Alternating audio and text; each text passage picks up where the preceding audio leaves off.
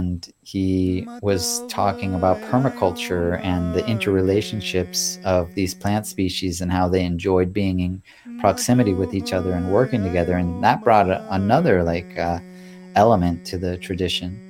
And then after six years i found don enrique lopez the shipibo curandero. And and at that point i um, i felt like this is this is definitely like exactly what I want to have. And this is the tradition that I resonate the most with. And and so to this day I still work with the Lopez family. Enrique is just on break right now. Actually today the the group from the eight week course, our initiation course came out of the jungle today. Uh, just for two days to take a break and then they'll go back in and start another four weeks. And um, and then Enrique's brother Don Roner leads our other programs at our uh, retreat and research center called Riospo. And that group will be coming out of the jungle next weekend after finishing a four week empowerment course.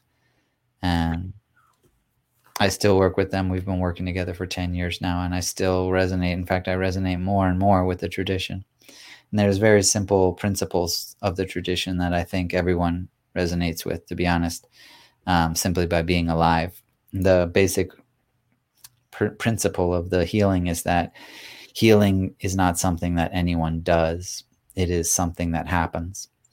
And it happens by divine will. We all have a divine motivating principle in our being. In fact, all life is a divine motivating principle. And the only thing that a healer does or that you do to heal is to remove the obstacles that get in the way of that divine motivating principle achieving its goals. And so the easiest understanding of that is when you get cut, you have a cut. I, I actually got a cut today. Uh, yesterday, I was cleaning my toilet and cut myself because I was using a pumice stone. Um, so, do I heal that cut? Do I make that cut heal? Does somebody make that cut heal? Nope. It will heal. We all mm-hmm. know it. We've all had it happen. But what do you do? You keep it clean. You just keep the obstacles out. You know, you you you prevent there from being something that gets in the way because if I got it dirty and if I let it get dirty, it could get infected. It could actually kill me if I let the infection like get to such a degree. But all I have to do to heal it is clean it because the healing takes place as a natural divine motivation and and that's the principle uh, that underlies the whole Shipibo tradition, at least the one that we work with. It, you just cleanse the body, and so you want to cleanse the central nervous system. You want to cleanse the circulatory system. You want to cleanse the re- respiratory system. You want to cleanse the digestive system. You want to just cleanse all the systems, and and then the consciousness elements of it in a way is another aspect of it. Of course, I talk about personal truths and whether they're beneficial or not, but you could also say that a detrimental personal truth is an obstacle to the divine motivating principle. And and so transforming detrimental personal truths is another way of cleansing your emotional body or your mental body. And all of that resonates with me so much. I'm not a big fan of like killing things, which I think is a, a common um, methodology or ideology within medicine. Like you, you take a medicine to kill something else. You're at war. You battle. You battle a disease. You kill it. You you destroy it. I'm not uh, such a huge fan of that, and I like much more that healing happens when obstacles are removed. I'm, I'm curious also about something um, as you dig deeper into your um, journey with diets. What was the first diet you ever had? And if you could also, you know, share on the importance of a diet and what does it actually mean? Yeah, great, uh, great question. Um, so it's kind of weird for me to even talk about my first diets because I don't have them anymore, which maybe doesn't even make sense. Um, so I probably would prefer to just start with uh, saying what a diet is because I didn't know what a diet was. In fact, I'm still working on it. Like I'm still learning more and developing more of a understanding about what a diet is now. But I know in the beginning I was looking at it all wrong. And for that reason, I don't have those diets with me anymore. And so, what is a diet? Well, a diet is a relationship, it's a relationship building exercise, actually. But the result of a diet is the relationship that you build from doing the diet. And so, in the Shipibo culture, you would refer to the dieta as the act that you did, the event, the uh, activity that took place over a particular period of time, but you would also refer to the result of that activity, the relationship that you gained from that activity as your dieta also, which can be a bit confusing. What, what is the dieta ultimately? It is the cultivation of an intimate relationship with a particular plant spirit. And so there's a methodology that was developed through the tradition of ayahuasca or curanderismo that helps to deepen that relationship, to create that relationship, and to keep that relationship with you. And if you don't uh, cultivate and maintain a relationship, then just like we know in our relationships with people, they fade away. You don't have them. Maybe you can call them back and rekindle a relationship, but keeping your dietas is the same as keeping your friendships, keeping the relationships that you have. And there's a spectrum of how well you're doing that and and how close and how deep they are. There are certain friends I know that I have that I might not talk to them for 5 years, but if I give them a call right like mm-hmm. that, we're just back to being best friends again because that was the nature of the depth of our relationship. And so that's basically the goal of what you're hoping to achieve when you do a plant dieta. Now, the mechanics of the plant dieta vary, and I don't even think it's that important to talk about it, but I will say that the most important elements of the plant dieta come down to a commitment and determination and caring, uh, which is basically how I would describe what is important with the relationships that we have with people. Um, but unfortunately, the way that I looked at it and the way that I think that a lot of people make the mistake of looking at it, which is understandable because of the word dieta, but we tend to look at it in terms of what we have to restrict ourselves from like the restrictions. And so people will often say, well, you don't have sex and you don't uh, eat oil and you don't eat sugar and you don't have hot, spicy foods. You don't do this, this, this, this, this. But they don't actually talk too much about what you do. and and to me, that's how I was doing it too. And for that reason, I was really missing the point. Imagine if someone was like, "Oh, so what's marriage like?" and you were like, "Well, you can't have sex with anyone else." And you you know like listed all the things that you can't do and and that was their description. Anyone listening to that would be like you do not sound like you are happily married. But um and and and it's very similar to that but there's a contract which is also similar to marriage. You're literally like signing a contract of marriage that has stipulations in it. And so part of that is part of your contract. And I mean, in, with a plant dieta, essentially you're creating a, a contractual agreement where you're going to agree to live your life in a particular way uh, for a period of time. And the plant medicines, uh, the plant spirits are essentially agreeing to become friends with you to build this relationship with you, which would result in guidance and insight and protection and all of these attributes that having a, a plant spirit as a close ally provide. But like I was making the same mistake, I knew when the contract was going to end.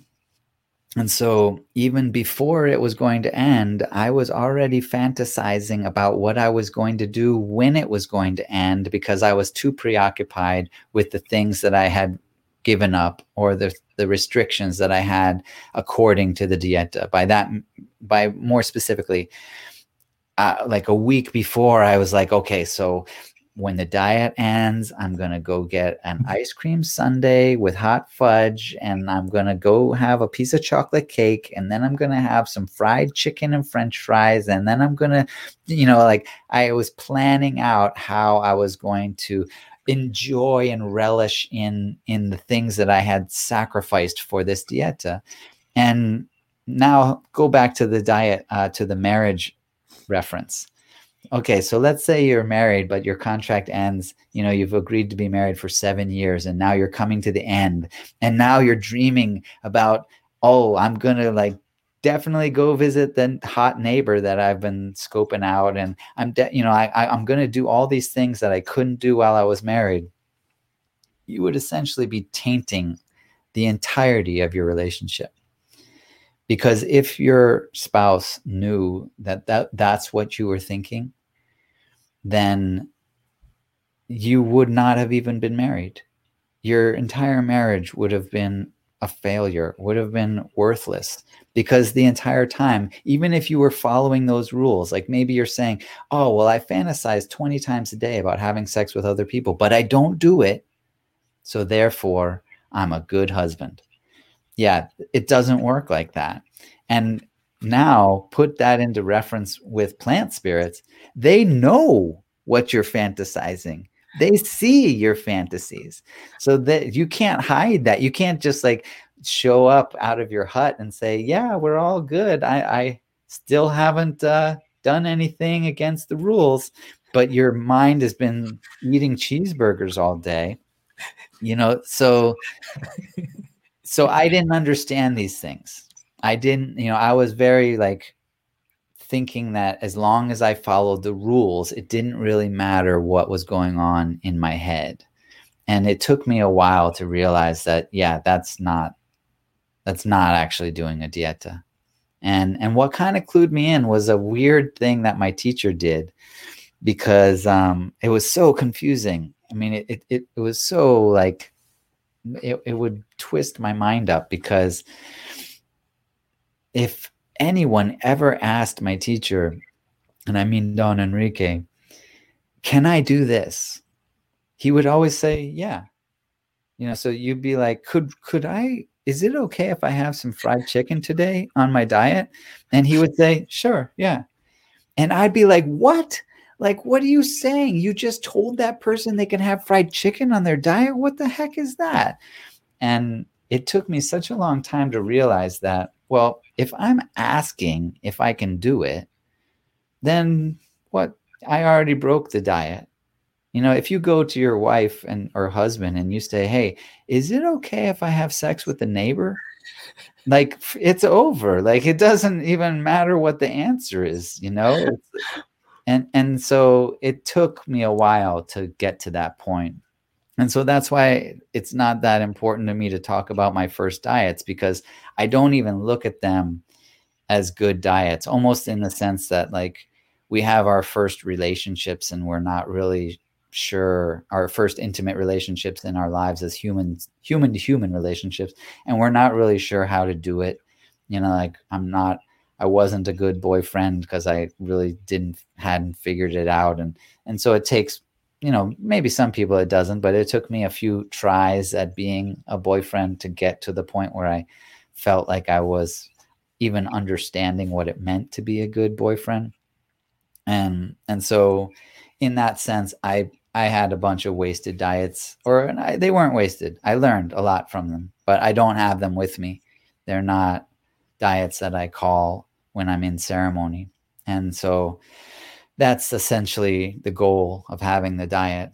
When you, so, a curandero does a diet, and then when they have this relationship with the plant spirit, then in ceremony, they call that plant spirit to come into the ceremony to be with them, to help them with the healing process, to help them see and understand what people need to do in order to be healed, what plant medicines will be the best for them to take, things of that nature. And then also, you call those plant spirits when you're doing particular treatments as well.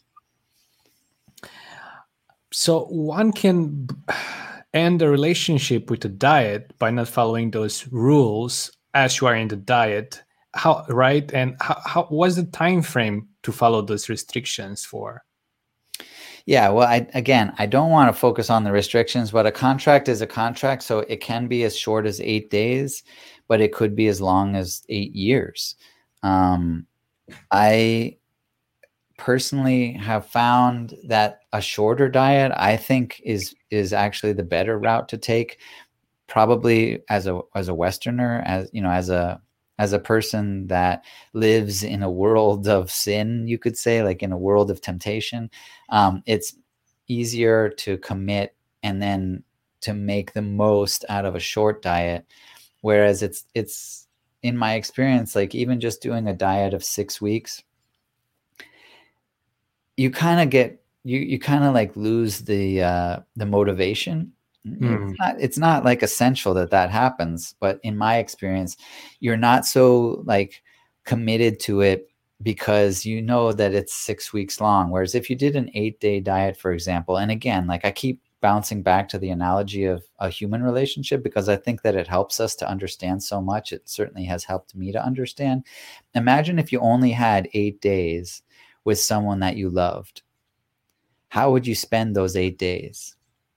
Well, you'd hopefully want to pack as much attention that you give to them every moment you could. You know, you'd want to be thinking about them every night in your dreams, you'd want to be dreaming about them. As soon as you woke up in the morning, you'd want to be giving attention to them because you knew that you only had eight days. And so you would just be giving everything you had all the time throughout that eight day period. But then say, okay, I'm going to be with this person I love for eight weeks.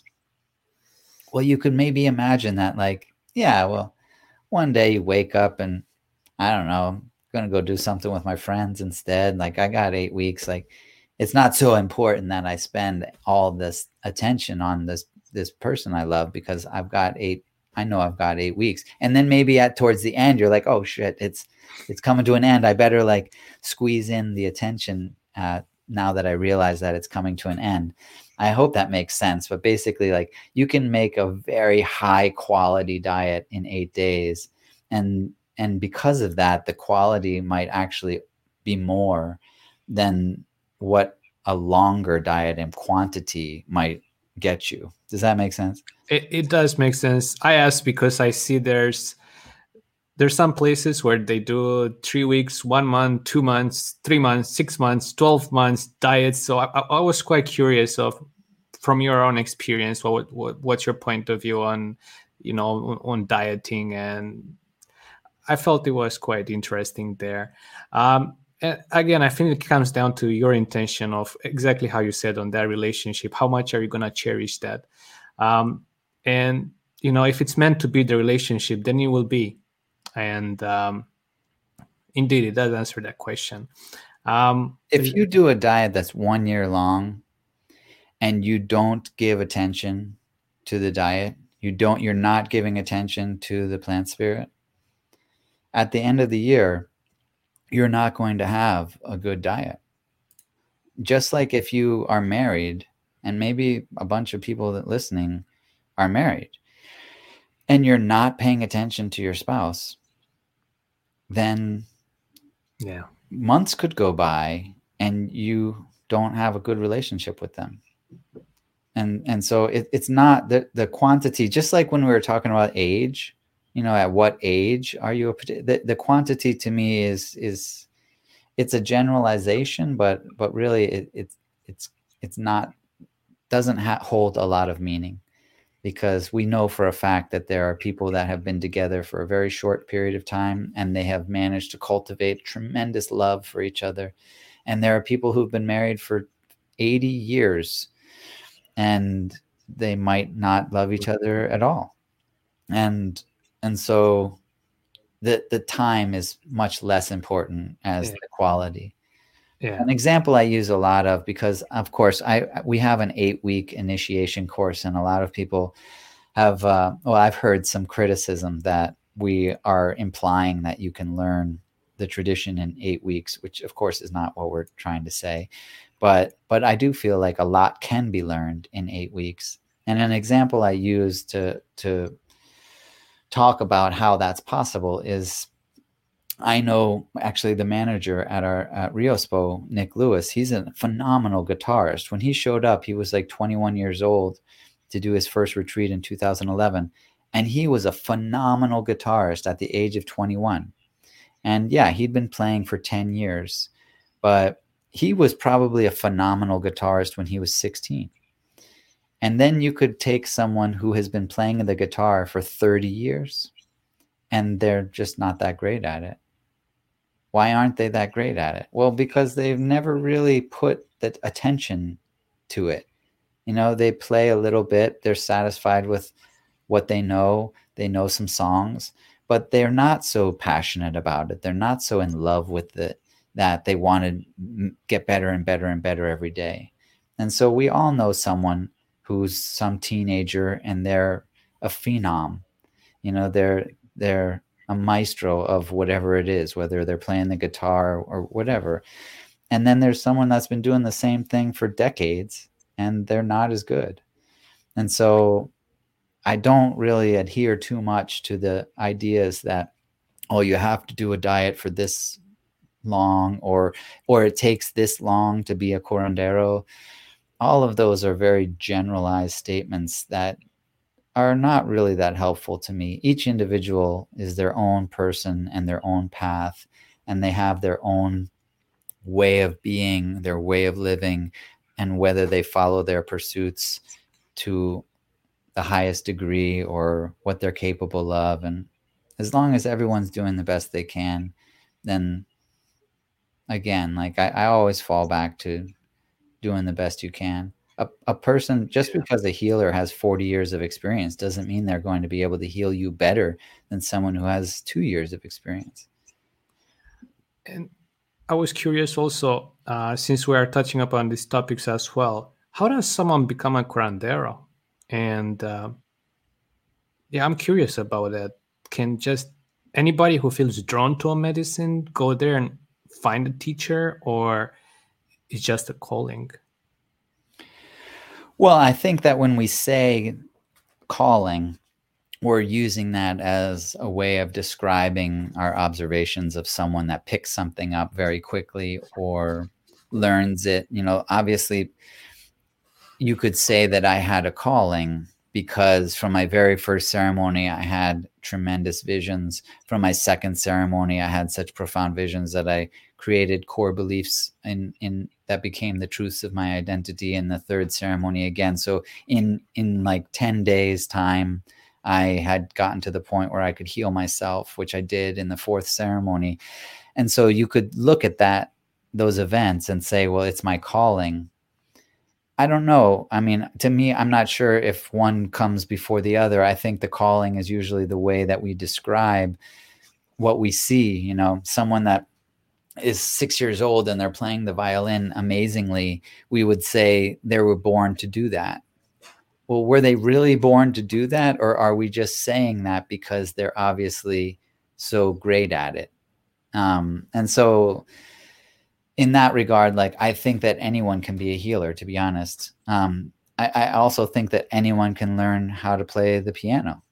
Does that mean that you're going to take lessons and become a phenomenon and sit in concert halls and you know have thousands of people come to your concerts no very very few people will do that but does it mean that you'll be able to actually play the guitar uh, play the piano and play songs and have pre- people listen to those songs even if they're just in your living room and enjoy them and be thankful that you shared them with them probably and so i definitely think there's a spectrum of the abilities that a healer can achieve.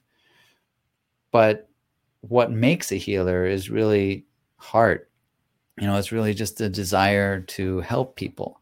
and and so even that though some people grow up and we end up being a certain way. And unfortunately some people grow up and they don't care about other people and they're not interested in helping other people. Those people probably cannot become healers unless they have a personal transformation within themselves which is certainly a possibility but i don't think that people are born with a particular path intended for them but I do feel like we say that once we realize our path. You know, it's like a, a way of describing it. Like, well, I now that I've now that I've found my path, I realize I was born to do this. Um, I, you know, I think that's common, but I, but I think that it's more like a, a way of describing our observations about what we're what we're very good at, rather than like literal uh, soul path or something. But that's the way that I choose to look at it. Thank you, Carlos. That that does answer the question there. And uh, talking about questions, Steve has a question here. I know he's been waiting for some time. Uh, what do you think about his question there? Oh shit! I don't know where where am I looking? at? Okay, let, oh, oh crap! I just realized that there's something called live comment. Steve Null. How would you explain the working with the spirit of the ayahuasca or other plants with the fact that plants are cooked and most of the time dead when you consume them? Yeah. Um, I don't know if you were listening to the entirety of my uh, of this um, podcast, but there was a point where I was talking about a very profound experience that had an incredibly important meaning in my life, where a spirit of my godmother's son came to me in ceremony and put his hand on my shoulder, and that helped to solidify the reality of spirits. And um, he physically was dead. Um, he was no longer alive. He had committed suicide six months earlier, uh, but his spirit was certainly there and certainly conscious. And I interacted with him in a profound way. Um, so I do not feel that spirit eh, it ceases to exist when the physical elements of the being are no longer alive, oh, whether that's a plant or an animal or a person. And so I guess that would be my explanation for how we can work with spirits of plants, even though we are ingesting them in a state that is dead. I hope that was a good enough answer. Thank you, Carlos. Crap, I, I just realized that all of this is here. I appreciate that. And uh, now, now it's my turn, Carlos. I, I have questions, many questions and curiosities. So you've been at that time, you know, practicing dieting, experiencing deepening, healing, healing yourself, healing others, and coming more in tune with your mission and what you were developing at that stage. And this created the Ayahuasca Foundation and the Rios Center. And I want to know more about it. What are you guys doing there? And what are you guys doing there? Tell me. I want to know all about it. Yes. Um, well, about three years into my apprenticeship, and to be honest, I I never even called it an apprenticeship. Um, I just was living with my teacher and I was learning, you know. Um, but about three years in, I one day was in my room just looking at my uh, collection of materials. Uh, being a Westerner, I had taken notes, uh, something that indigenous cultures never did because they did not have written languages in the Amazon rainforest. And I had um, Sony mini disc recorder, so I was recording the ceremonies and I was transcribing the lyrics of the Icaros and translating those lyrics into English and I had a keyboard, and so I was writing the musical notation of the the notes of those icaros. So I had a, a, notebook of musical notation with the musical notes and the lyrics and the translations of the icaros that were sung in the ceremony. Those are the healing songs. And these are Shipibo, Shipibo. Uh, no, this was my first teacher. So he was mestizo. He wasn't. Um, uh, Shipibo, he wasn't actually indigenous. His grandfather was from China, his grandmother from India, his other grandmother from Italy, and his other grandfather from Peru. So he was only a quarter Peruvian, but his grandfather, who was Chinese, was also a plant doctor. So, um, so he he came from two very distinct lineages of plant medicine, which made for a very very interesting combination. Um, but yeah, so he sang Icaros that were in um, Quechua and in Spanish. But anyway, I had this collection, and I also had a video camera, so I had filmed ceremonies. The Sony camera back then had an infrared light, so I was filming ceremonies um, so I could see like what he was doing, and kind of spying on him in a way. Uh, not that he was uh, objecting to it. It's just that it was so dark in the ceremony. Normally, you couldn't see. Hmm. but I wanted to see what he was doing rather than just listening and trying to guess. So, so I was watching him um, and recording certain ceremonies as well, and also filming outside of the ceremonies as he was making ayahuasca or other plant remedies and and doing other treatments. And so I had amassed this like collection of materials had these recordings so I could listen to them and learn the Icaros much faster with reading along with the lyrics. So it made it possible to learn an Icaro in just a few days, as opposed to trying to just listen and not have any notes taken and no recordings, and that be all that you had to go on, which took a long a lot longer. And um, and I I said to myself, man, what if what if when I showed up, I was like, hey, Don Juan, I'm here to study. And he was like, oh, great, here. And he handed me all of this. Like I could have learned so much in such a short time, amount of time. I could have learned all of this in, in a short amount of time. It took me so long to learn all this because it wasn't put into the format that I am accustomed to learning. But now I had it in that format. And so that gave birth to the idea to, to do the initiation course. And I was to teach it. In fact, I did teach it in the beginning. And it was just essentially like, hey, I've been studying for three years, or at the point where it started, I'd been studying for four years.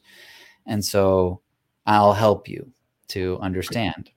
And there were people like me that felt called to the medicine, that, that felt like it was their path. And and so that was essentially the seeds of what became the Ayahuasca Foundation. The Ayahuasca Foundation wasn't formally created until 2009.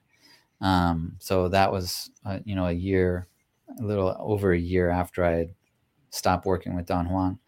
But the seeds were definitely like planted for it, and it was really the educational aspect of it. My view was, you could heal, you could heal one person, but you could teach someone how to heal others and they you know could heal so many more people. And so if we were teaching more and more people how they could help others then more and more people would be able to receive healing.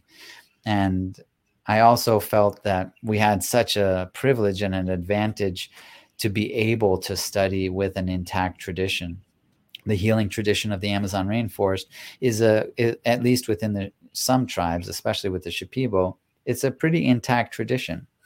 Uh, it, it it didn't like get lost. Whereas our ancestors, your ancestors, almost everyone that's that's listening to this, we all of our ancestors also practice shamanism. They also practice plant medicine, but unfortunately, we don't have it intact. And, and for some of us, it's completely lost. But by studying an intact tradition like the one we have in the Amazon, we have the opportunity to revive our own ancestral traditions. And to me, that's really like the the mission, the goal of the Ayahuasca Foundation is to to help replant the seeds of ancestral wisdom around the world so that we can regain our connection to nature and that instinctual communication with nature that can be the guide that we lack to restore harmony and balance in the world. So, what are we doing specifically? Well, we offer the eight week course, the initiation course I talked about a little bit earlier.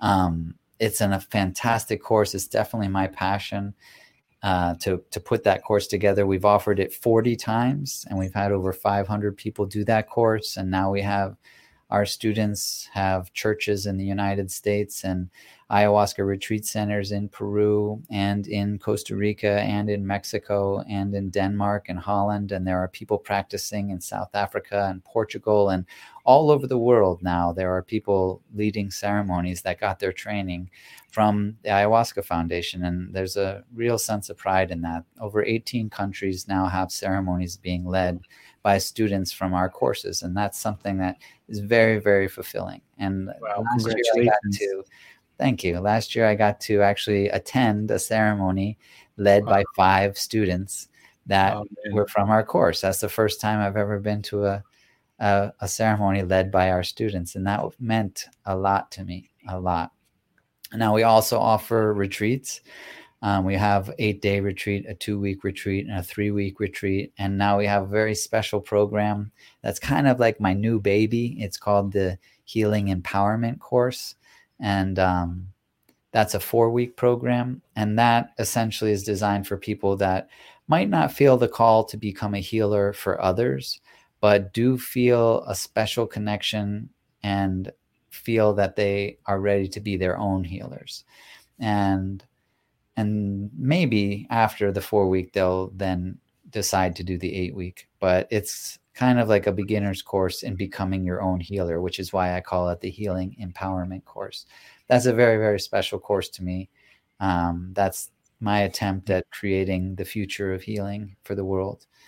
Um, and that's held at the Riosanco retreat and research center. Now that is a new center that we just built. It opened in 2017 is very very comfortable. In fact, it's more comfortable than my house in Iquitos. um, it's powered by 63 solar panels on the roof, which gives full electricity. So it's very comfortable in the sense that you have a fan in your room and can stay cooler than normal. Um, it's also incredibly well constructed and has hot and cold water in the showers. Each room has its own bathroom, set up almost like a a hotel in a sense in in in the sense of how much comfort that you have. The idea being that the la- the less you need to worry about any discomfort that might be from your environmental factors the more attention you can give to the healing process which is obviously the most important reason for people to be there. Um, and last year we hosted the first and only government funded ayahuasca research project uh, funded by the NHS, the National Health Services of the UK, and led by Simon Ruffell and Nige Netzband, psychiatrists and psychologists from the NHS who congratulations. They, thank you. They did the work though, and thank you to Simon and Nigel.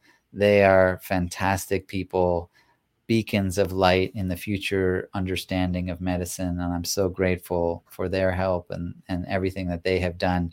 They were the ones that applied for and secured the grant from the nhs to fund the research and they're the ones that are doing all the research. All i did was build the center and and staff it and host it um, which I guess there's significant work to be done in that regard. But but they're the ones that really made the research possible. The phase one study completed. It will be published soon, and the results are absolutely amazing. I know that someone else asked in the comment section, um, what was I most surprised about with the research? And one of those, I'm sorry, I forgot who asked that question, but um, the what I was most surprised about was how effective treatment was, even for our eight day program. Um, the eight day program, to be honest, is a new program as well that was created because it was observed and understood that people just didn't have that much time and uh, people were looking for a short program. I called it the rejuvenation retreat because I didn't think that a lot of healing could take place in such a short period of time. Even my staff and I had discussions about whether or not we should offer it because we were wondering if we would be able to achieve the outcome we wanted in such a short period of time. But what the research showed uh, with regard to anxiety and depression was that you could actually do tremendous healing work in such a short amount of time. And I think I was most surprised about that. Um, that even in just eight days, people were receiving such profound help with treating depression and anxiety. The main focus of the phase one study was childhood trauma, but of course, childhood trauma and anxiety and depression are very closely related. So um, it was just, it's been fantastic and uh, it continues to be. We're going to be expanding the research into phase two that will begin in April, and then we'll also be looking at a lot of epigenetic markers that we weren't looking at before, and including chronic pain into our evaluations and studies. And um, Wai Feng Tsang, I'd like to give a shout out to him too, because he's come on board and he's the one that was responsible for all of the data analysis and really instrumental in getting all of that put together for the publishing but yeah, it's been fantastic, man. If you asked me 10 years ago where I thought I'd be 10 years from now, to say that, oh, yeah, we have 500 students leading ceremonies all over the world and we'll be oh. publishing the research in government funded research studies. That's probably what will be happening. Yeah, that would not have ever entered into my mind. So I'm really, really looking forward to the new decade and another 10 years because the sky is the limit. And it's so great to see what's happening with the decriminalization movements uh, around the country, of the US at least, and hopefully around the world. Santa Cruz, shout out to Santa Cruz and Oakland for voting to decriminalize all entheogenic plants and to make all of the plants on the schedule one the lowest priority for law enforcement. Shout out to denver for decriminalizing psilocybin cubensis mushrooms and to all the states that have referendums that are now coming up for votes. Massachusetts where i'm from may actually be the first state to decriminalize magic mushrooms or psilocybin cubensis mushrooms, that would be fantastic. I would be super proud of Massachusetts for that. But Vermont might beat them out and they might be the first state to do it too. It's very, very exciting. And more and more people are talking about psychedelics. It's not just something that hippies do anymore. And that's a thanks to John Hopkins University. Thanks, shout out to Roland Griffiths for his incredible work studying psilocybin cubensis mushrooms. They made an announcement last year that they're going to be building a $17 million psychedelic therapy research center at John Hopkins University and also Imperial College in the UK made a similar announcement. They'll be building their own psychedelic therapy research institute. Uh, the Beckley Institute, there's so many organizations now that are focused on working with psychedelic therapy, working with psychedelics, and working with entheogenic medicine. The world is definitely changing. On February 20th of this year, which is just 10 days away, what is it 12 days away? There is a giant social media movement hashtag thank you plant medicine where everyone is invited to share their own personal story of how plant medicine helped them using the hashtag thank you plant medicine. We're hoping to get over 100000 people sharing their stories which will essentially build an incredible database of testimonials proving that plant medicines should not be illegal and all of the referendums that are currently in the works, all of the activism that is currently working so hard to decriminalize and legalize plant medicine will have access to that database to boost their chances of convincing their local governments to vote correctly and legalize plant medicine. So it's an awesome, awesome time to be alive. Uh, not like it was ever a bad time to be alive, but I'm really stoked about it all. And uh, I look forward to the next decade. I think it's going to be truly fantastic.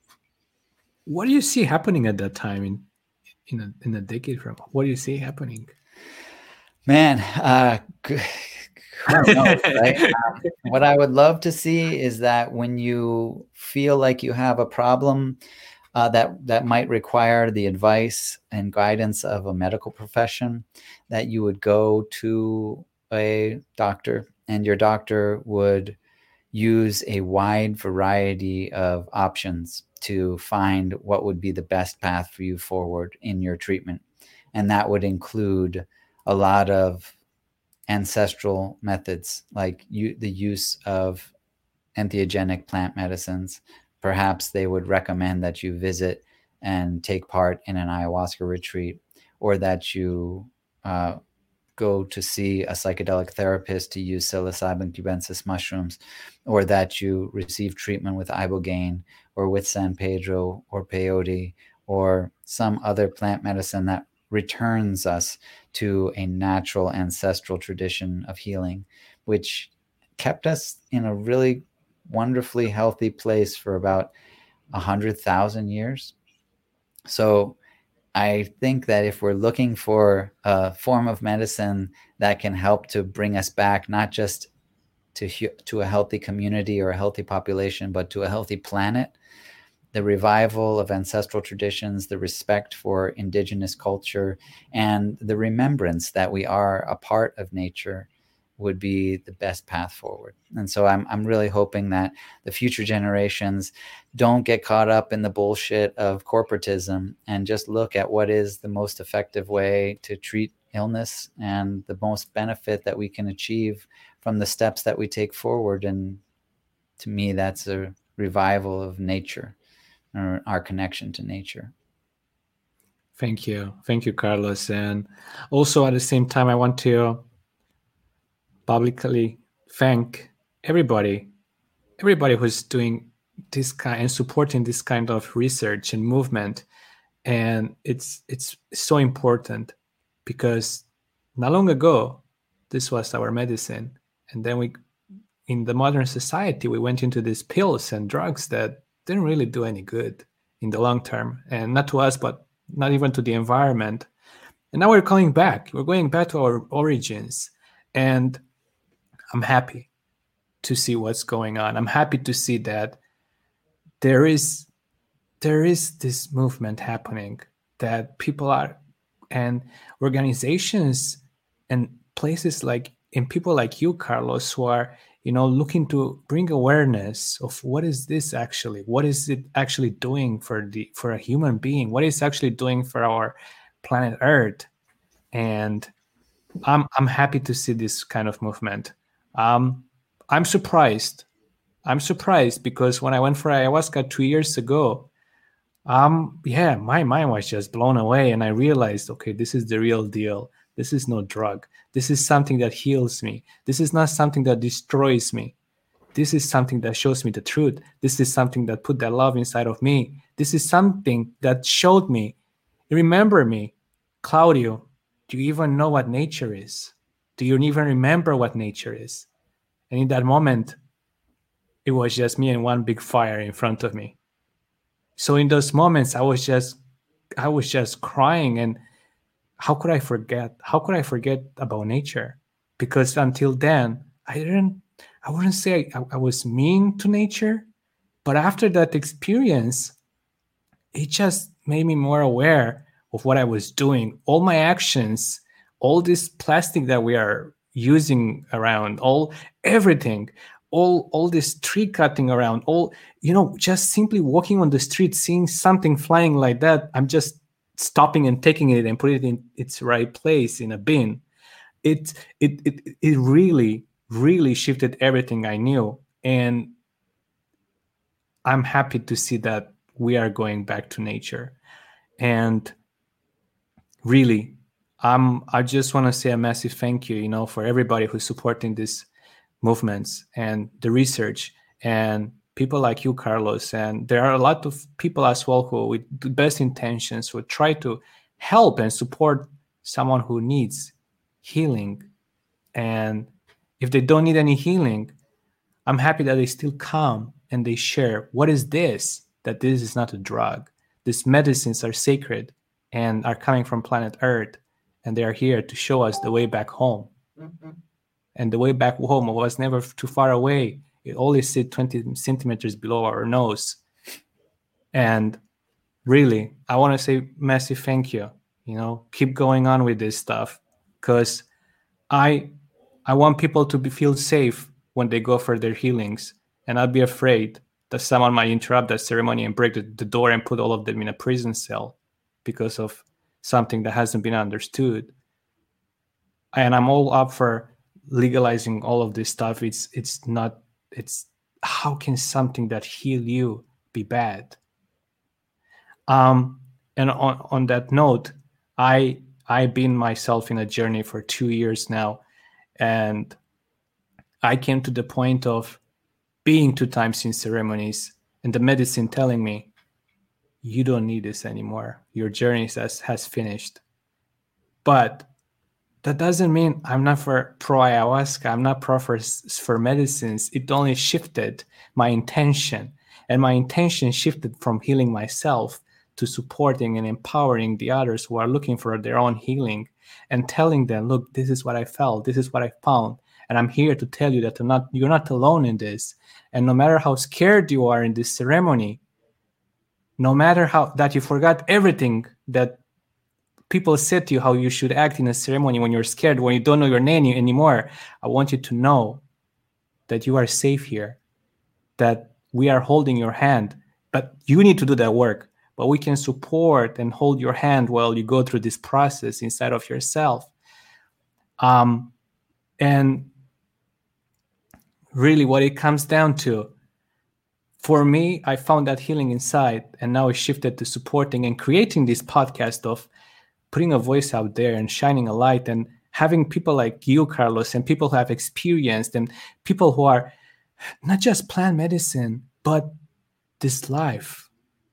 This life, how do you go on with this life? And I feel it's about being a better person and coming to that, coming understanding how to get down to find that healing and that love inside of you no matter your own path being it plant medicine being it meditation of sorts being it dancing being it anything everybody i feel there's there's so many people of us seven and a half eight billions out there. That means to me eight billions kind of different truths inside and eight eight billion different kinds of pathways to our own healing. And ultimately those roads take us to the same place, and that is love.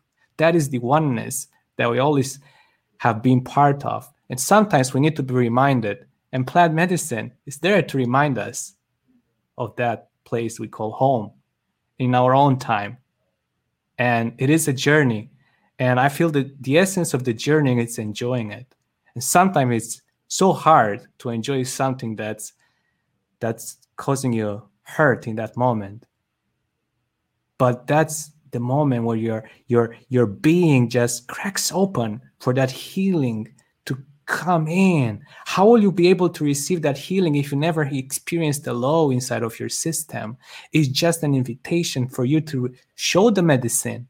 What is it that you need to release? Where is it that you need to make peace with yourself?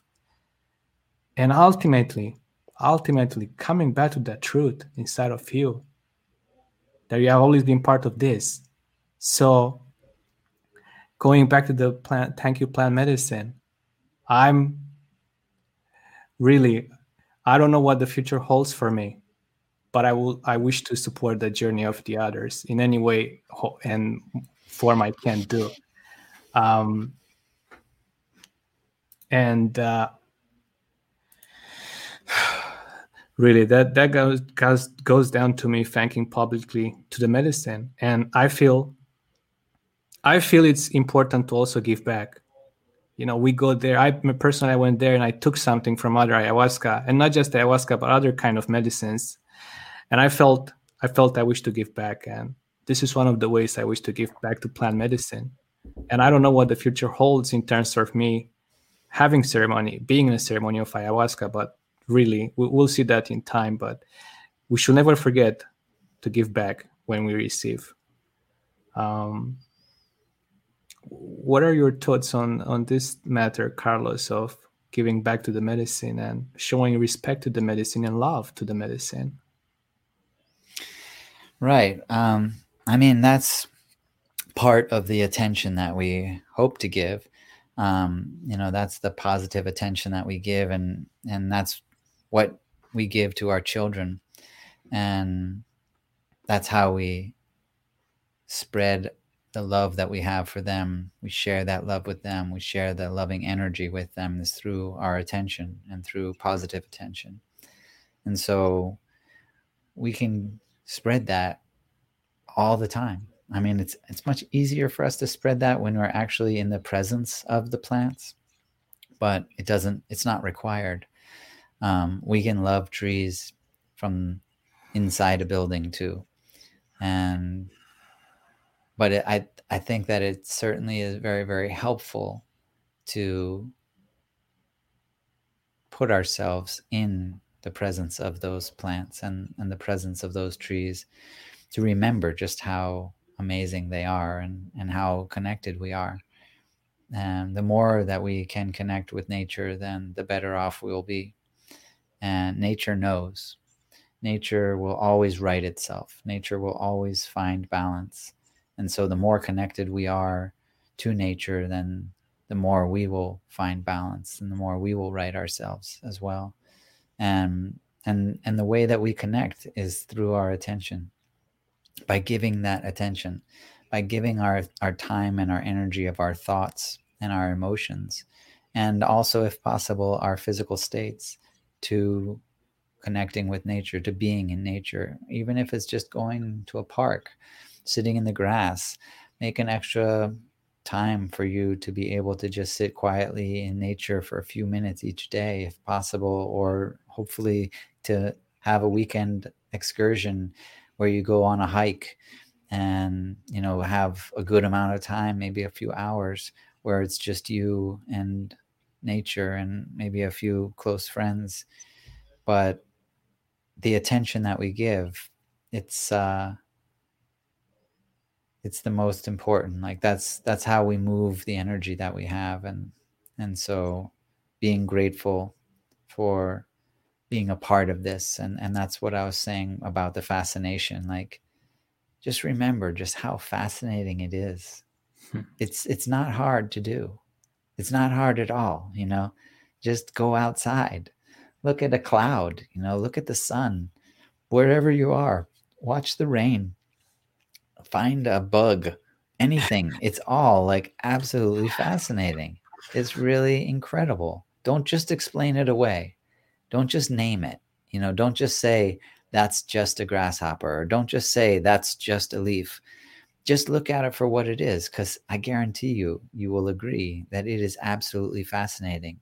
And and we are absolutely a fas- fascinating. You are fascinating. And because you are fascinating, how can you not be thankful for that? Thanks so much for being fascinating. I'm so thankful to get to be this way, to get to be me. And I'm not saying that I'm somehow better than somebody else. We should all be uh, relishing in that. We should all be embracing our existence because it is all truly a miracle. It is unexplainable. It, just naming it doesn't mean that it is explained. It cannot be explained. And that's the mystery and, and magic that children understand, but that we often ignore. And through that gratitude of fascination comes self love. And not just self love for, for the individual, self love for this giant entity that we are, this giant living being. Call it the earth, or even go further and call it the universe, or call that God. We're all part of it and it's all something that we deserve to love. And in loving God or loving the universe or loving the earth, we love ourselves. Wow. Thank you. I wanted to also touch a little bit on the integration part, but then I realized exactly what you share here. That's actually part of integration of everything, and not just plant medicines, but life, everything that's happening in your life. You know, how about just enjoying? How about going there for a walk? How about looking at that bug? How about embracing that tree? That's really really good stuff there. And um um is, is there something i know you're we talked about a lot of stuff here. Is there something that you are currently looking to work on on future projects as well or goals at this time that you have interest in the future? Well if you know me I never stop. Uh, my mind is always like painting visions. Uh, I love it. So yes, my uh, my the next plan that I have, although I have no idea how I'm going to get there, but um, I want to make the first ayahuasca museum in Iquitos, and essentially like build a space that is a collection of the ancestral wisdom as hopefully as best it can be presented and everyone that visits Iquitos, I want it to become a, a, reason to even go to Iquitos, even if you don't intend to take ayahuasca, but especially if you do, to visit the museum. I think that anyone going to Iquitos to drink ayahuasca would probably go to an ayahuasca museum if there was one. And in so doing, they would cultivate their inner environment by enhancing their understanding of how they can become a participate, uh, play a participatory role in their own healing process. And so I would, I want the the museum not just to like uh, be a collection of knowledge, but to be a tool that enhances everyone's healing experiences. I want you to leave the museum healed, you know, just by learning how consciousness can activate your own healing abilities and your own healing potentials. And I want it to be for children as well um, uh, who would all go to the museum for free. I want to, you know, invite schools to bring their classes there so that they can grow up understanding a connection to nature and the need to cultivate it and the desire to. And so, yeah, my next project is, will definitely be the ayahuasca museum.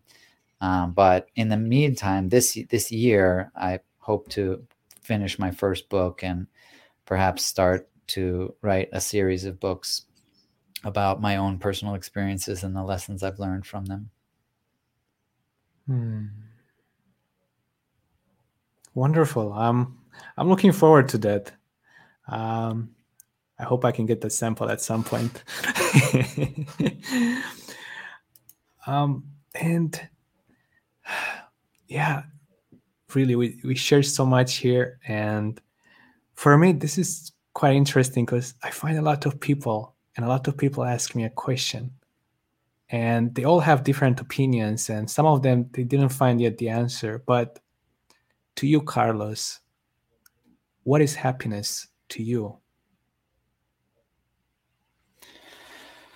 Well i mean i keep i don't want to like beat a dead horse or whatever but um but yeah the the fulfillment i think is the the simplest answer but it, it, again goes back and I, I use the word fascination. I mean there's a lot of words that you can use. I always fall back on that one. But uh, to me happiness is a sense of fulfillment that you don't have an emptiness inside. And you know like the literal term fulfillment. And and so getting back to that that that vessel of self-love when it's cracked you know then some some of that love can pour out and and there's some emptiness in that vessel. But when you have it full then you are full fulfilled i think that's what we're really all trying to achieve what we're striving for is to feel fulfilled. And and i i mean i i I find or I feel so blessed to have gotten to a point where I can have that fulfillment and have it be as simple as thinking about spending time with my daughter or just thinking about spending time out in nature, not even having to do it, but just thinking about it because the fulfillment is there so many times for me in my life and and and so no matter where i'm at or what position i'm in i know i can just think about all the blessings i have in my life to be fulfilled. And mm. and i know that my life i mean from my perspective is absolutely magnificent. And i hope that every person can get to a point where they can say a statement like that. And there are a lot of things going on in our lives, especially anyone that's watching this, where we have about a million miracles going on right now. You know, you're watching this with eyes that work, that you can see. And maybe a couple of you or a few of you aren't. Maybe you're blind, but and you're listening to this with ears that hear I'm going to take a guess that the vast majority of people have both. And when they finish this, they'll maybe get up, they'll stand up on their two legs and walk over to the bathroom or to get something to eat or do whatever. You know, these are these little things that we take for granted so much. There's a million illnesses that we don't have, and we don't think about the fact that we don't have them. But if we did, we would. If I had a toothache right now, I probably would be struggling to think of anything but the suffering that the toothache was causing me. But I don't have a toothache. And how awesome is that? Like, if I had one, I'd be wishing I didn't. That would be my biggest goal. And I've achieved it. I don't have a toothache. No, how many of us have toothaches? Almost none. I feel bad. Sorry for the one that does, but it will pass. You know what I'm saying? There's all these things that we can feel blessed because they are real truths about how incredible our lives are. And yeah, we've got problems all of us have our issues all of us have our problems but if you wrote on a piece of paper all the things that are going right for you and all the things that are not the list of things that aren't going right for you is going to be minuscule compared to all the things that are going right for you and and so just being grateful for all those things can be a really great step in the right direction towards happiness Thank you, Carlos. Thank you. Um, I wanted to share something as we are coming closer to, you know, wrapping things up here. And of course, I will invite you if there's something that you wish to leave our guests with with you can do that but i wanted to share something that i said to you in the beginning i'm to share later on with you that we do share something in common in your as your journey started there when you went and you said when i'm to be uh, 20 29 i'm to do everything i i found myself well actually my 20s i wanted to i said when i'm going to be 30 i'm going to be a millionaire I always wanted to be a millionaire by the time I turned 30. Long, sh- long story very short. I find myself, I'm 29, and I realized that there's actually so much more than this body. There's actually so much more than what I can see with my eyes. There's so much because I can feel so much that I don't understand what it is. I don't have a teacher to tell me what it is. I don't have someone that can relate because my circles were toxic and different at that point. One day, I found out about ayahuasca in 2017 by the end of it. And in January 2018, I went for ayahuasca for my first ever ceremony. And uh, I was 29 at the time, one month away from turning 30. So I always remembered, oh, I'm to be a millionaire. I got there and I just I have the most mind blowing experience because that was the whole point. I had to break this to go back this here into my heart and to see myself and to make peace with myself. And what two weeks later I realized, whoa, I did become a millionaire. I'm 30, I'm a millionaire, but I became a millionaire in heart. And there's no amount of money that can buy that peace inside of yourself and love inside of yourself. And I'm so grateful for everything. That's what I wanted to share with you uh, on that thing that I think there's something in common there that's quite beautiful.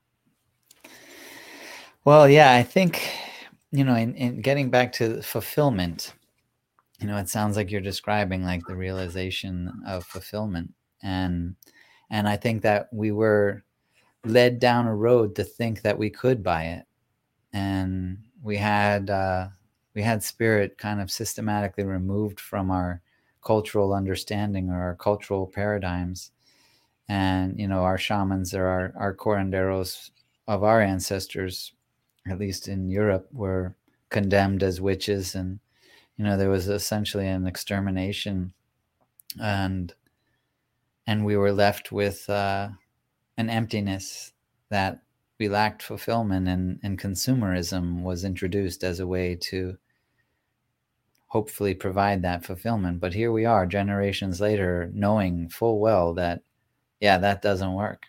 You cannot buy fulfillment. And you cannot buy the the love that is the only substance to fill that emptiness our soul our spirit. And and that's why i think that we find ourselves in this new uh, renaissance or this you know return to ancestral wisdom because we went the other way. And yeah it didn't work out. The what we were told didn't come true and even people with billions of dollars are still suffering the same lack of fulfillment. That third house doesn't do it. That fifth car doesn't do it. That jet doesn't do it. The ship whatever.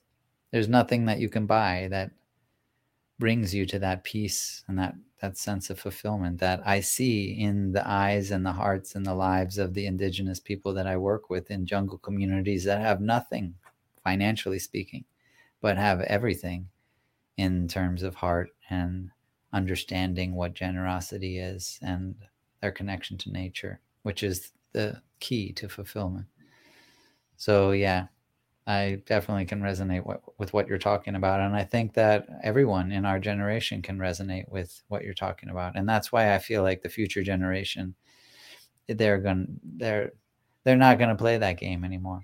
The children today will grow up with a whole new outlook. In fact, I think right now, if we could just honestly articulate articulate all of the problems that the world is facing right now free from any influence of corporatism or any agendas or anything, but just honestly articulate all of the problems that the entire world is facing right now and handed them to a group of fifth graders, they would all solve them. All of them. They'd all be solved because they wouldn't be hampered by the limitations of politics or the bullshit of corporatism or all of that. And because the answers aren't even that complicated. They are quite simple you know? Oh we're polluting the earth? Let's stop. You know let's find alternatives. Let's use plastic bags made of corn instead that were biodegradable. Like all of these things are not so complicated and they will be solved and i feel very very hopeful hopeful about the future. In fact i know that they will be solved because nature is very very wise and nature will heal itself and it is. And ayahuasca is one of the methods that it's using to heal itself as ayahuasca and that consciousness transformation is spreading throughout the western world. Changes are happening and they will continue to happen. And the future looks bright it, I heard that there might be some shortage on ayahuasca vines there. Is there something like that happening there? You know, like with the sustainability of the vine? I I would say right now there we're in what could be called a dangerous window. Um, there is incredible efforts to create sustainability, and so Chris Kilham, uh, shout out to Chris Kilham, the author of Ayahuasca Test Pilot's Handbook. Um, he is, I think, the only person to ever do this, but he did a sustainability study, and essentially what he found was that there is going to be a solid sustainable system of ayahuasca. But because ayahuasca takes a good 10 years for maturity there is a cent we're, we're kind of in the middle of a 10 year window where centers like our own where we've planted about a thousand ayahuasca vines and other centers you know there are there are centers that are planting thousands of ayahuasca vines. And now ayahuasca is also spreading outside of the amazon rainforest. So you've got like probably a thousand vines in hawaii or more and um, rain um, greenhouses and you know all tropical areas. There's ayahuasca like being planted all over the world now and so it's really just a question of making sure that we have sustainability until the maturity of those projects come to fruition and so there is this little bit of window that we're probably in right now, but I don't think it's a very serious danger. Um, and so I, I think there will most likely be a surplus. And in terms of the future of psychedelic therapy, I don't think that ayahuasca will probably be the prominent force. I would say that psilocybin cubensis mushrooms will probably be uh, better suited for a global movement because right i mean you could by the end of this year you could grow enough mushrooms for every single human being to take in a healing therapeutic way um, with without trouble. You know, like the entire eight billion people could all have enough psilocybin cubensis mushrooms simply because they grow so plentiful and so quickly. So it just makes sense that that's probably going to be our go-to entheogen um, simply because there's never going to be an issue about sustainability. Whereas ayahuasca will probably be reserved for more serious cases that might require like a greater depth. But what we have to learn from the ayahuasca traditions to me that is more valuable than the substances themselves is the way of use, the method of use, and the ideologies and methodologies that surround the use of it, which are essentially uh, an understanding of how we can enhance the effects of psychedelic medicines. So, psilocybin cubensis doesn't really have an intact tradition that way. Peyote probably has the most intact, or perhaps San Pedro, perhaps Ibogaine, but even all three of those traditions have not really been kept intact to the level that ayahuasca has. So we are presented with the, the opportunity to have a gift of learning how best to use psychedelic therapy by working with the indigenous tribes that still have an intact ayahuasca tradition. And and so that to me is like really the the greatest value that we have by preserving those traditions and working with ayahuasca. And that's what ayahuasca tourism is doing essentially is helping to preserve those traditions that might have disappeared the same way that so many other ancestral traditions did through the process of consumerism and westernization. But having the ayahuasca tourism is, industry where curanderos can actually make more money following their ancestral lineage than they could getting a job as a lumberjack or chainsaw repairman or working in an oil well or any other position, then they'll most likely continue to preserve their familial lineages and their ancestral traditions. So I don't see that there is a danger for ayahuasca sustainability. Um, and I also think that ancestral traditions are going to be preserved thanks to the growth of uh, ayahuasca tourism industry and the, and the spread of the ancestral wisdom. That's interesting because I read that these big companies uh, want a piece of the psilocybin and the big pharma. So that's it's interesting that you speak about this because it kind of answers my question because that's the ayahuasca tourist who's going to keep alive these traditions and the lineage of the curanderos to do their work and not not go into this big pharma that they might want to take a piece of. Because yeah uh, i was a little bit worried when i read that there. Um, I, I, don't know what their plans are for the future in regards to ayahuasca. I only read something on the internet about the big companies wishing to go into psilocybin. Um, and i don't know how i don't know how that will impact and if it will have an impact on on ayahuasca in any way. To be honest i mean i could totally see that if we are going to have a transition i could totally see like having psilocybin pills something of that nature um, and they're like given to you in a bottle that you know resembles like what medicine is currently done.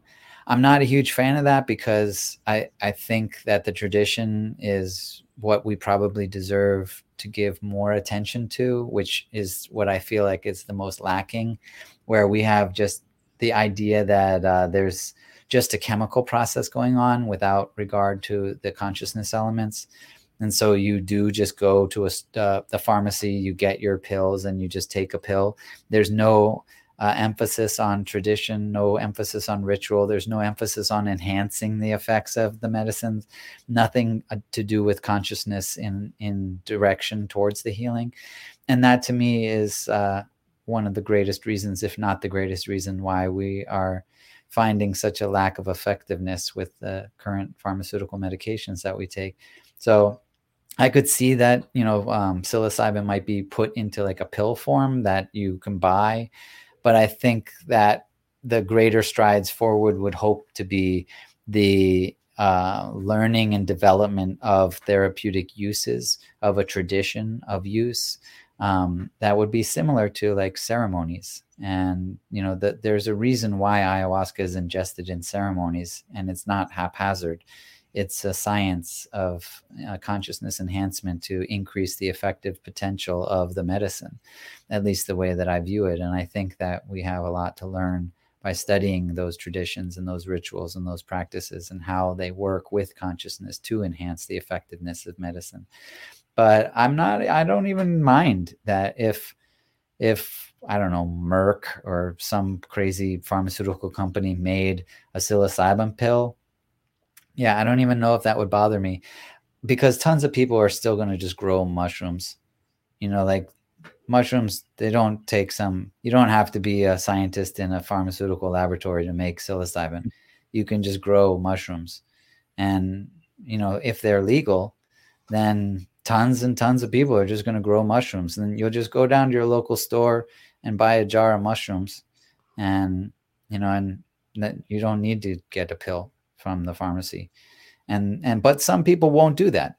And so maybe and some people consciously actually will have be in a position where they prefer they actually trust the pharmaceutical tube you know like the the medicine creates a certain trust in them because certain people are like that already. Like pharmaceutical medication for some people they trust it more.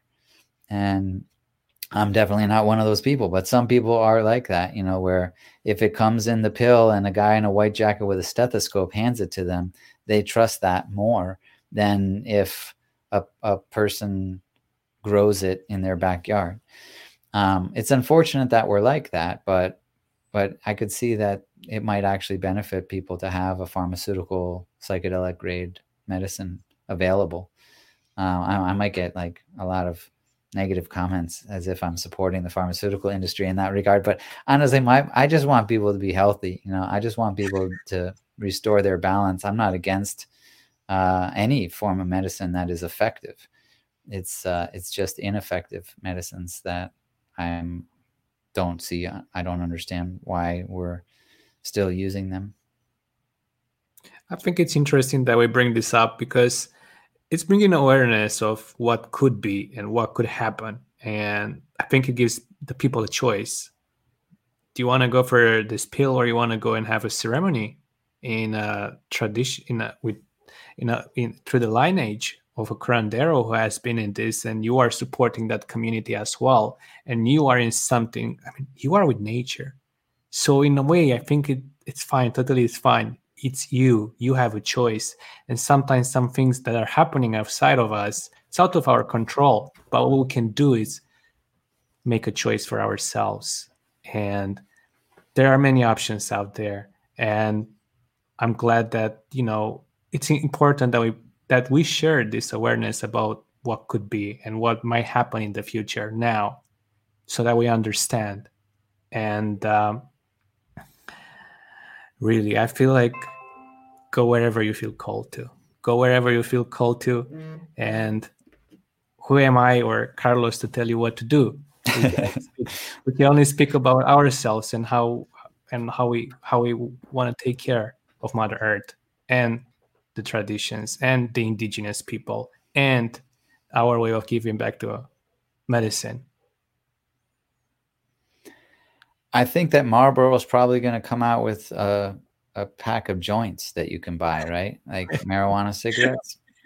people will, people can buy those if they want to when they come out, or you can go to your weed dispensary and buy some weed that was grown by somebody that probably loves and cares tremendously about their marijuana plants. And everyone will always have that option.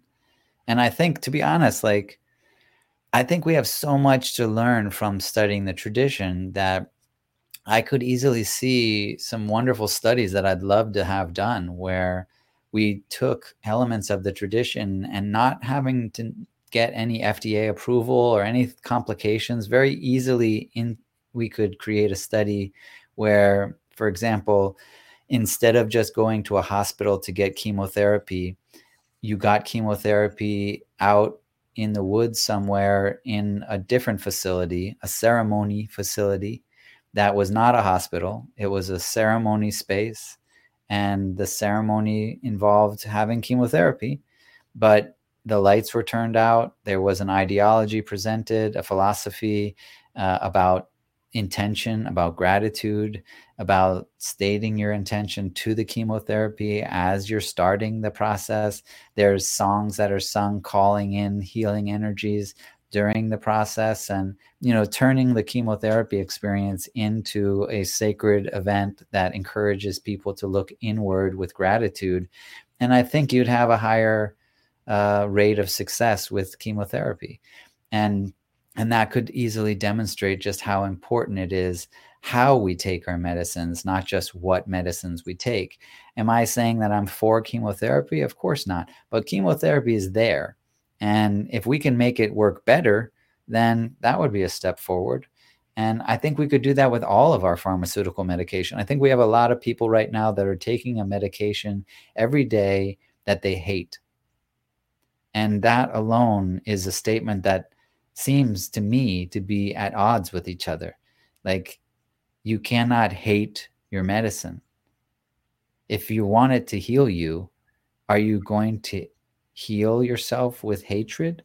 Yeah, that's not going to happen. So, how many people open up their bottle of pills each day and they already have a negative physiological response to doing it? And yet they take that pill and their body responds without a great positive response to it. So, what if we had a study where every time you took the pill, you held it in your hands and you said thank you to the pill and you expressed your intention for what you hope that pill to heal when you took it. And then for a minute after you took it, you had a meditation uh, about, you know, blessing the the medicine that you took and uplifting its ability to heal you. Does that mean I'm some advocate for pharmaceutical medication? No, of course not. But would that be more effective? It might be. In fact, I think it would be. And if you are taking pharmaceutical medication, I recommend doing that because I think that it would become more effective. And I think that acknowledging and including and developing greater ways for consciousness to enhance the healing process is definitely the future of medicine. And if it's not, then we're stupid because consciousness is clearly at the heart of healing. And we need to recognize that to the level where it becomes a central focus for us in our understanding of how people heal. Thank you, Carlos. Really, thank you. So we're coming, we're coming close to you know closing our ceremony here. Um, it's been a fantastic time, and uh, really, this episode here it's indeed you know like a ceremony of its own, and I feel life is ceremony also, and really, I'm I'm here and I want to show my respect towards the medicine. I'm here to show my respects towards Mother Earth. I'm here to show my respects towards Spirit. I'm here to show my respect to you, Carlos. I'm here to show my respect to you guys also. I'm here to show my respect to everybody who who who is there.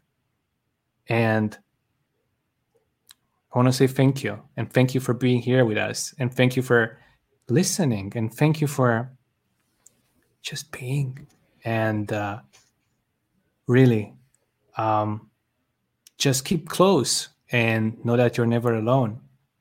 And if you feel like, like you are alone, that's okay. You can send me a message. You can find me on Facebook and send me a message if you if you feel alone, and we'll we'll see what we can do about that. Um, and really, I feel the key is to be in the heart. When you don't know what's going on anymore, be in the heart. Where you're in that ceremony of ayahuasca, and you don't see with your eyes anything, it's just darkness. Or you might have fun. Just be in the heart if you don't know what is the heart, just breathe. If you don't know what to do anymore, just call upon love, call upon yourself, call upon God, call upon just love and just be. If you don't know anything of that, just dissolve in whatever you're feeling. Just surrender. Surrender to the happening. Carlos, thank you very much for being here with us. Thank you for having me. And I totally agree. Life is a ceremony. The reason we gather in Malokas to drink ayahuasca in the jungle is just to remind ourselves of that fact. Aho. so, tune in back again soon, guys, and keep close in medicine.